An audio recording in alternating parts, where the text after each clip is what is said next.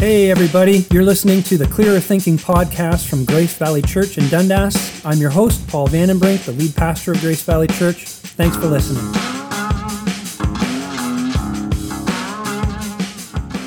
Well, all right. We are back with another episode of the Clearer Thinking podcast. Thank you very much for checking us out.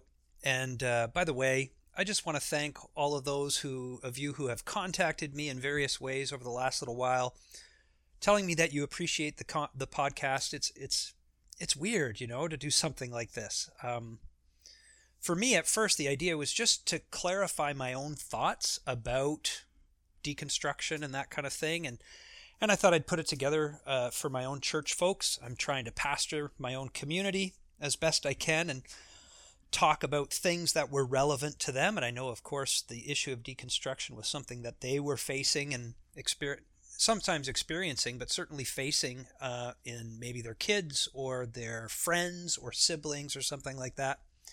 But then you do this, right? And it just kind of goes out into the interweb sphere or whatever it's called. Out there it goes. And then, you know, people can share it and it sort of spreads. Um, and I, I, do appreciate the feedback uh, because it encourages me. You know, it, it encourages me to keep going. Somebody's listening to it and appreciating it. So I can carry on, which is which is good, and that's what I'm going to do. So, uh, yeah, you know, the the cultural moment we find ourselves in is one where human beings have come to see themselves as highly, highly sexualized. Sexuality is not just a part of who they are. It's just it's not just a part of their own sort of self definition. It, it's it's become the core of their identity. And up until now, we've we've really just been trying to understand the intellectual roots of that phenomenon. We, we've been seeing how the sexual revolution isn't actually about sex at all. It it's it isn't just about sexual freedom. It's actually an entire worldview revolution. And that revolution has taken, you know, centuries to accomplish. So we spent six episodes tracing that revolution. And, uh, well, you know, as I was thinking about this, I kind of realized now this is good. Uh, it's good to know something about the complex philosophical arguments that have brought us to where we are as a society. That's a, a good thing to do. But it's long and it's complicated.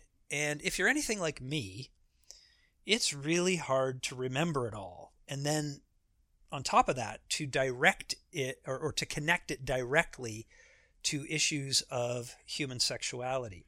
And by that I mean uh, homosexuality and transgender, or what is sometimes referred to as SOGI, you know, sexual orientation and gender identity.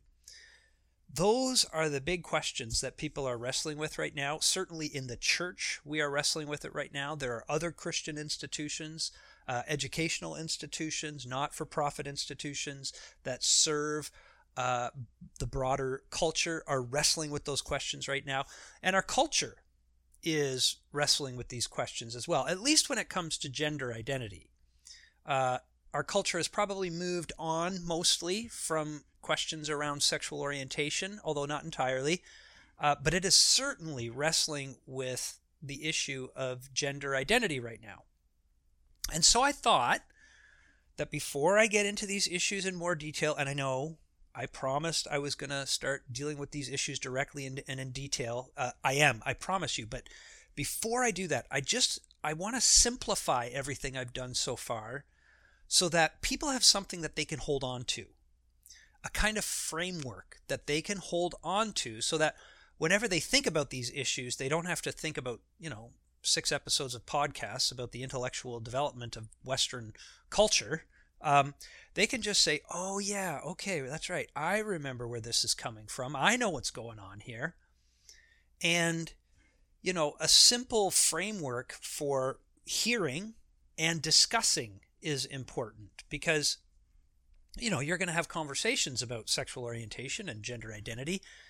And if you can keep the framework front and center as you discuss these issues, you're going to be you're going to be able to stay on track a little more easily. Because, listen, we all know these issues are highly charged.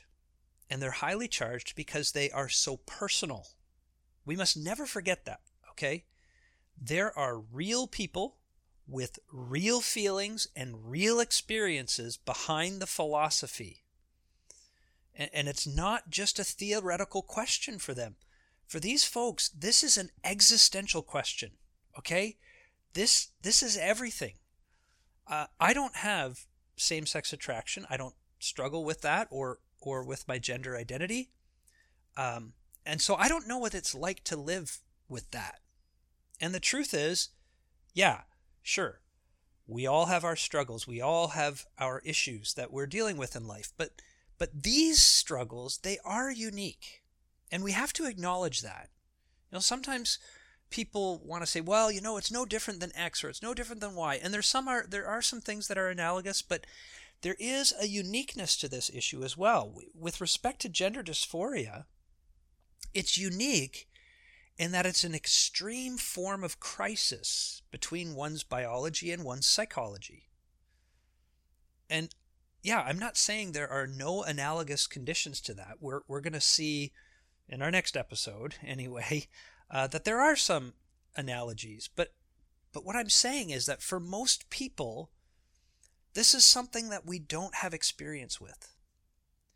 And when it comes to same sex attraction, people who experience that and are faced with the historical biblical position on sexuality, they they're faced with the prospect if they want to be obedient to God in this area of their, their lives, they face the prospect of living without what we define as, as romantic love. I, I don't mean just sex, okay? I, I mean that mysterious union of two lives into one that marriage is meant to provide. And that is a huge ask. That is a tremendous sacrifice that, that these folks are being called to make in obedience to Christ. Most of us, we just don't know what that's like. Most of us don't know what it's like to make a sacrifice on that scale. Okay? Um, again, there are some things that are analogous and similar, but we just need to name the profound significance of the struggle that same sex attracted folks face. And so these are highly charged issues, and conversations can get very emotional very quickly. And having a framework can help us uh, help us avoid getting caught up in emotion. So what's the framework? Well, I I apologize, but I have to introduce one more philosopher. okay. uh, I can't promise that this will be the last one, but I can promise that I won't talk about him for too long. How about that? Um, up until the 1700s, you know, most cultures believed that reality consisted of a natural order and a moral order, okay? A physical realm and a spiritual or non-physical physical realm, okay? Or a mental realm. And they existed in a unified system of truth. So you had body and soul, you had facts and values, you have subjective and objective. And those different realms they corresponded with each other. Uh, you could think of reality as a house or as a two-story house. So, so you can picture the main floor or the or the lower story of the house. Uh, that's the physical world, okay. And then you have the upper story of the house, the second floor. That's the world of morality and spirituality and theology, okay. And it all formed one house and you went up and down the stairs from the physical into the metaphysical uh, quite seamlessly and easily.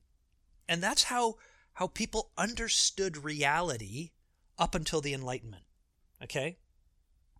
Now, when the Enlightenment hit, obviously that was the rise of uh, the, the discipline of science as we know it today. It was development of the scientific method and the hypothesis method and all this kind of stuff. And during the Enlightenment, at, with the rise of science, um, it came to be, believe, be believed that reliable knowledge could be found through the scientific method alone. So, uh, n- certain reliable knowledge about morality or spirituality couldn't really be known because it couldn't be tested. So, for example, you ask, what is good? What is right? What do we value? These are things you couldn't test via the scientific method. And so you were sort of left with personal feelings and preferences about those things. And so this unified concept of truth, where, you know, body, soul, fact, value, subjective, uh, objective, these things, uh, where they were united before in this unified concept of truth, that was split. It was split into two separate domains. You had the scientific domain of facts, which was the lower story of the house, okay? And then you had the subjective domain of metaphysics, of morality, theology, philosophy. That all existed in the upper level or upper story of the house. The lower story was public truth. It was valid for everybody, right? Because you could demonstrate the truth of it scientifically, you know, the distance of a kilometer, uh, the weight of a kilogram. Those were things that were public truth because those things were scientifically verifiable. The upper story became privatized, private truth, because it was subjective and it was relative and it, it was not scientifically demonstrable. Now, over time, that split between the lower story and the upper story, it only grew, and they became increasingly at odds with each other. People were wondering which truth is primary, which reality is primary. Is it the lower story of the physical world, or is it the upper story of the mind? Okay? Is it the lower story of the physical world, or is it the upper story of the immaterial mind world? And over time, the upper story, their camp, they began to win out in this battle between the two perspectives. And it was Immanuel Kant who kind of was the definitive blow in this battle. He deepened the divide because this is what he said. He said, okay, there's two stories uh, to reality there's the physical world, and then there's the mental world, the lower story and the upper story. But he said, wait a minute. We only know the physical world, that is the lower story, through our interpretation of it by the mind, which is the upper story. Through our senses, we discover the physical world, right? Sight, hearing, taste, touch, right? We discover the physical world that way. But how are those impressions, those discoveries, how are they organized? They're organized by the human mind. The human mind is what makes sense of it all. And so effectively, Kant set human consciousness at the center of reality. So then, rather than saying our minds should conform to the world around us, reality has to conform to our minds because our minds are the interpreters of the sense data that we discover around us. Ever since Kant, Western culture has increasingly privileged the upper story of the mind over the lower story of the physical. So you may remember Nietzsche. We were talking about Nietzsche before. He said that there are no facts, there are only interpretations, right? Mind over body, inner self, you could say, over outer self they're no longer integrated okay? The inner self and the outer self are no longer integrated you know, integrated. That's from the word integrity which is the state of being whole and undivided. That was lost with this division of reality into the physical and the mental. Now what on earth does this have to do with today's view of sexuality? What's the result today? Well think about this Today, our culture takes Kant's divide to its logical conclusion. Our physical bodies don't tell us anything about who we really are. That's what our modern culture says. Our bodies are just accidental.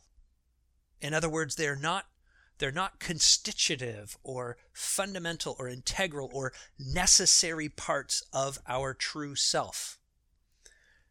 They inhabit that lower story, the main floor of the house. Remember the physical. That's that's where they sit, okay? The true self is found in the mind, in the upper story.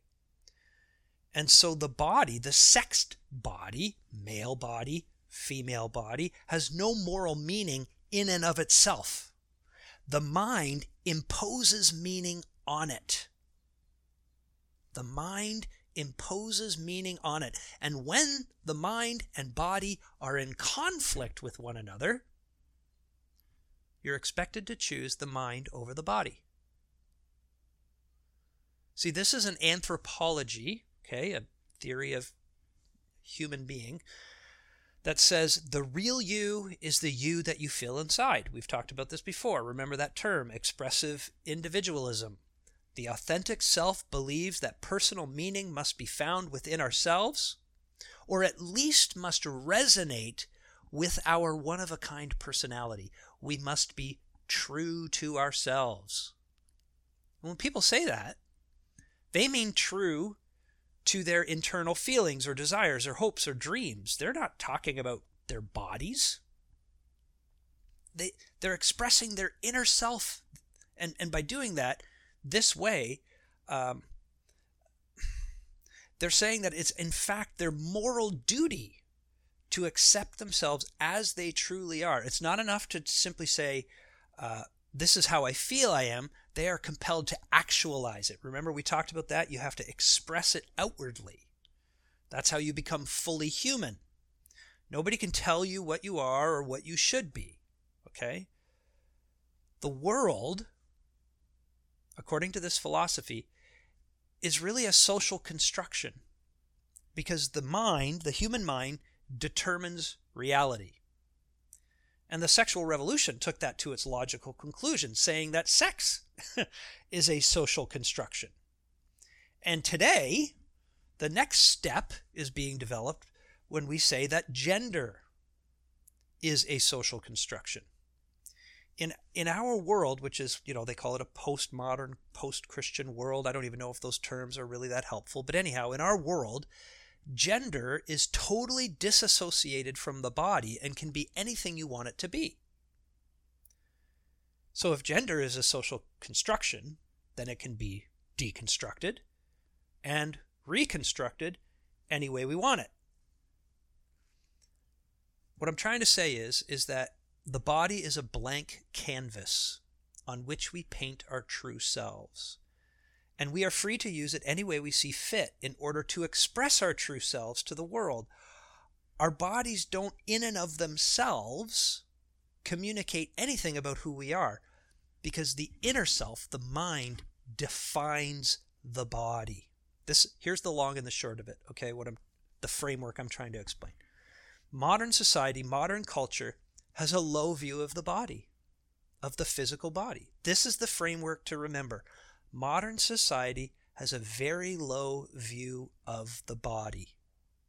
It's not the first society to do that. It, it's actually nothing new, really. Uh, Plato said that the body was the prison of the soul. And the early church, uh, they had to deal with a, a religion called Gnosticism that basically taught that the physical world is evil and the spiritual world is good, so escaping the physical world should be our goal in life. And actually, Eastern religions, they teach different versions essentially of the same thing. In the modern context, though, because we live in a in a world that has no transcendental realm, it has no spiritual realm. We are we live in a materialistic culture, okay? Um, this belief can be summed up in the words of Camille Paglia. Some of you may have heard that name before. She is an absolutely brilliant radical feminist scholar. I disagree vehemently with much of what she says, but she is extremely bright.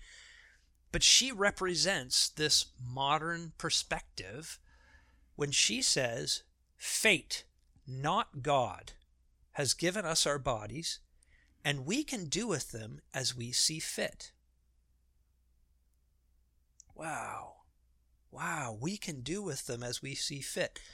Now, as I said, this worldview is not new, but today it has incredibly far reaching consequences. Think about this. I get this from Nancy Pearcey, by the way. Nancy Pearcey, she wrote a book called Love Thy Body. It is a, a remarkable book. Uh, I've been stumping for Carl Trueman's book, The Rise and Triumph of the Modern Self, for a while, but now I'm going to turn my attention to Nancy Pearcey's book, Love Thy uh, Body. Love Thy Body. Read it. It's fantastic. It's kind of a reference book because it's heavy. I know it's another heavy book, but it is worth the effort. Anyway, one of the things she points out is this a free society can only be truly free when it recognizes that some rights that human beings have are pre political. Now, what that means, pre political, what that means is that these rights exist prior to the existence of any state or any government. They are not created by the state or by the government. They exist by virtue of us being alive, and they are simply recognized by the state or the government. Now, many pre political rights exist because of biology, they are based on our biology. But when we lose biology as a fundamental reality, when we deny the, the isness of our biology or the importance of our physicality, we lose those rights. Let me give you some examples. For example, bioethicists agree that human life life itself begins at conception. That is not in dispute. The evidence from genetics and DNA is simply too strong to deny it. But they argue that simply being human and having life is not enough to qualify for legal protection. So the fetus, I'm a Christian, so I like the word baby, but the fetus has to earn the right to life by becoming a person. And a person is defined in terms of mental abilities. There's a certain level of self awareness and brain functioning. So a biological life at some point becomes a person. And at that point, arbitrarily determined by the state, the life is dis- considered deserving of protection. And this is because modern society has separated the stories of the house the physical is the body, they have a low view of it, and the mind is all that matters, and they have a high view of that. And so the state has to step in and determine which humans have the right to live, not based on bi- biology, but just based on legal fiat. Or consider another example marriage. Marriage is also a pre political right. Um, and even uh, you know the the Civil Marriage Act of Canada uh, acknowledges that. Um, but historically, it was based on biology, on reproduction, in fact, because of their corresponding sex. Men and women have the capacity for reproduction. And because of that, uh, they enter the institution of marriage, and that institution is protected for the purpose of stability and raising children. And by the way, uh, this pre political institution is not recognized only by Western cultures or only uh, by historically Christian or Abrahamic cultures or something like that. This is something recognized by all religions and cultures around the world throughout history. Okay? Now, the only way to treat same sex couples the same as opposite sex couples was to treat marriage as an institution based on emotional commitment rather than on biology. And that's precisely what nations like Canada, the United States, many Western nations have done. Marriage is no longer about biology and correspondence because of fruitfulness Rather, it is an institution that strengthens relationships. That's what the uh, the Canadian Civil Marriage Act says. The latest example of this is, of course, uh, the transgender movement. The only way the law can treat a trans woman the same as a biolog- biological woman is to dismiss biology as irrelevant. Now, I don't want to I don't want these podcasts to get too long, okay? So I'm going to speak more directly to the issues of gender identity and the transgender movement in the next episode. And hopefully I'm going to show you how the Bible speaks to these issues. Uh, it speaks to the, the issue of gender identity and gender dysphoria in the transgender movement, despite what some people think, that the Bible has nothing to say about it. It does. Uh, and we'll see how the Christian worldview is actually quite unique in its high view of the body and offers hope for those who find themselves struggling to reconcile their in, inner gender identity with their outer biological sex. And then after that, we'll examine the issue of sexual orientation in upcoming ep- episodes in, in greater detail. But for now, here's the takeaway from today. Remember this modern society has a very low view of the body, of our physical embodiedness. It has adopted a worldview that separates mind from body and privileges mind over body. And this comes from the Enlightenment, primarily from Kant, right? He set human consciousness at the center of reality, and so reality must conform to the mind. And this has had a profound impact on our culture, okay? From body modification trends to the transhuman movement, the development of modern contraceptives, the rise in pornography use, the development of apps like Tinder, and uh, the the rise, I guess you could call it, of what's called hookup culture. It's contributed to the evolution of our understanding of marriage to include same sex couples, and it's informing the transgender movement. And you know, on the horizon, uh, what we see coming is actually a redefinition of parenthood to exclude biology as a determining factor in establishing parenthood. Because in a same sex couple, one parent anyway, is not biologically connected to the child. And so the state will have to redefine legal parenthood without regard to biology. These are just some of the consequences of this modern denigration of the of the human body. Now,